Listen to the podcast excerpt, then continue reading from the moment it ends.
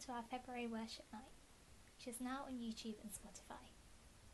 After this reflection, there is a playlist that is a mix of old and new songs. If you're joining us on YouTube, the link for the Spotify playlist is in the description of the video. And if you're on Spotify, the YouTube playlist can be found through the Christchurch Purley website. I encourage you to use the playlist however you feel led.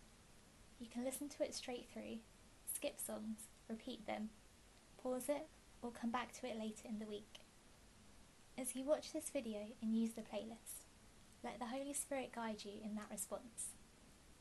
Sing a new song, dance, draw, write a word cloud, make something, or sit completely still and in silence. Spend the whole time flat on your face. No one is watching. You can be completely free. If you want to share any artwork or creations, please feel free to do so on the Christchurch Collective page.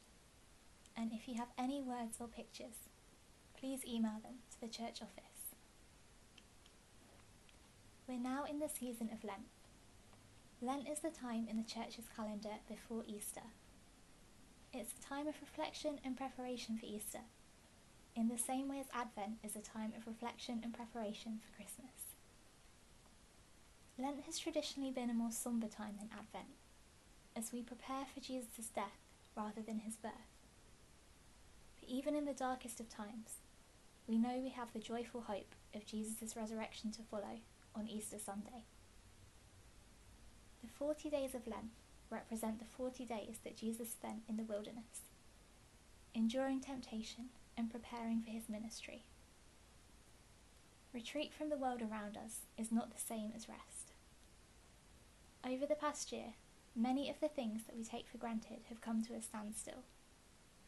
Schools, shops, and even churches have had to close their doors, and we have been unable to meet with our friends and family for long periods of time. This retreat from normal life has not been restful. It's not something we would have chosen under normal circumstances.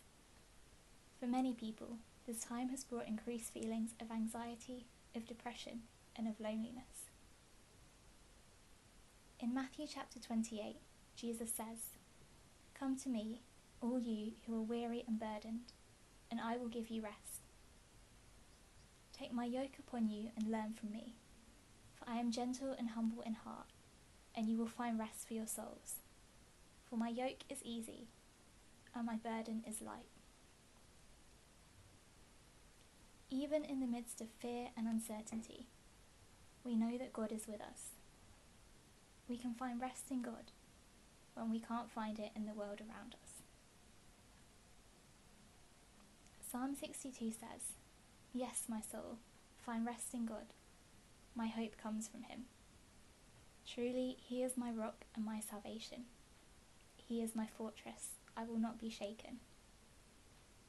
My salvation and my honour depend on God. He is my mighty rock, my refuge. Trust in him at all times, you people. Pour out your hearts to him, for God is our refuge. Finding rest in God is not about minimising the pain or stress we feel or pretending it does not exist. It is not about turning our back on the world's problems or ignoring the suffering we see around us. It is about spending time with God and drawing strength from Him. It's this strength that enables us to live out His all encompassing love in our own lives through the power of the Holy Spirit. In John chapter 14, Jesus says, The Holy Spirit, whom the Father will send in my name, will teach you all things and will remind you of everything I have said to you. Peace I leave with you, my peace I give to you. I do not give to you as the world gives. Do not let your hearts be troubled, and do not be afraid. As you listen to the songs from this playlist, take some time to rest in the presence of God. Pour out your troubles to Him, and be refreshed and renewed by His Holy Spirit. God, thank you that you are always with us, even in our most difficult times. Help us to find the true rest and peace we need in you. Guide us to remember your love for us and renew in us our love for you and for each other. Amen. To finish, here are the words of Psalm 23 The Lord is my shepherd, I lack nothing. He makes me lie down in green pastures. He leads me beside quiet waters. He refreshes my soul. He guides me along the right paths for his name's sake. Even though I walk through the darkest valley, I will fear no evil, for you are with me. Your rod and your staff, they comfort me. You prepare a table before me in the presence of my enemies.